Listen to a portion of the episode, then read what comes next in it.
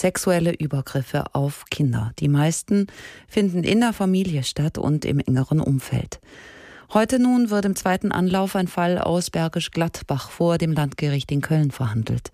Ein Vater soll seine Tochter jahrelang sexuell missbraucht haben und hat dabei offenbar ein so perfides System entwickelt, dass er gezielt Zeiten ausnutzte, in denen seine Ehefrau nicht zu Hause war.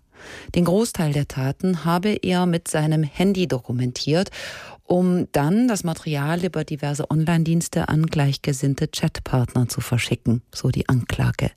Über den Prozessauftakt gegen diesen zentralen Verdächtigen im Missbrauchskomplex Bergisch Gladbach, Jochen Hilgers. Der Angeklagte hat mittlerweile eine Aussage angekündigt und damit wurde die Öffentlichkeit am späten Vormittag vom Prozess aus Opferschutzgründen ausgeschlossen. Zuvor hatte die Staatsanwältin in gut anderthalb Stunden die insgesamt 79 angeklagten Fälle teilweise schwersten Missbrauchs und sexualisierter Gewalt vorgetragen. Michaela Brunsen, Sprecherin des Kölner Landgerichts. Die Staatsanwaltschaft Köln wirft dem Angeklagten insgesamt 79 Straftaten vor, zum Teil schwerer sexueller Missbrauch von Kindern, Herstellung und Verbreitung von Kinderpornografie und Vergewaltigung. Der 43-jährige Beschuldigte folgte den Ausführungen der Anklage zwar aufmerksam, aber weitgehend äußerlich unberührt.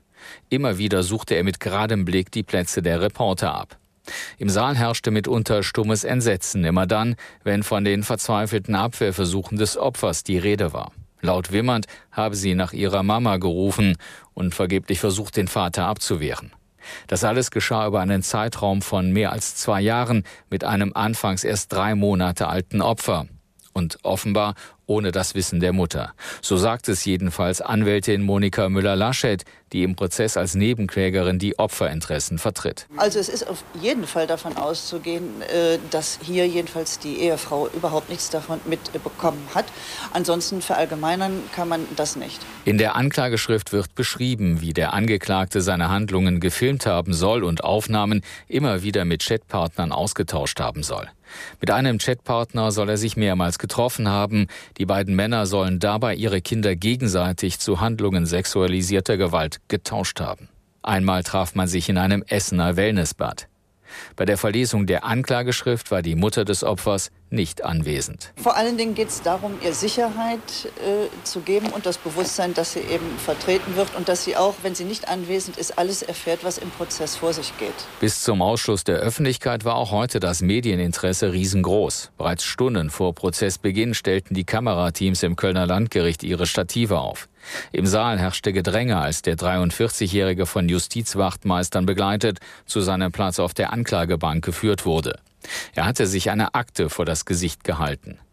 Der 43-Jährige muss laut Gerichtssprecherin Brunzen mit einer harten Strafe rechnen. Dem Angeklagten droht eine Freiheitsstrafe von zwei bis 15 Jahren. Auch die anschließende Sicherungsverwahrung steht im Raum. Die Sicherungsverwahrung bedeutet, dass das erkennende Gericht feststellen muss, dass der Angeklagte einen Hang zur Begehung gefährlicher Straftaten hat. Und für den Angeklagten hatte das zur Konsequenz, dass er nach der Verbüßung seiner Strafe nicht entlassen werden würde, sondern es würde in regelmäßigen Abständen überprüft, ob von ihm noch eine Gefahr für die Allgemeinheit ausgeht. Das Gericht hat zehn weitere Prozesstage terminiert. Ein Urteil wird im September erwartet.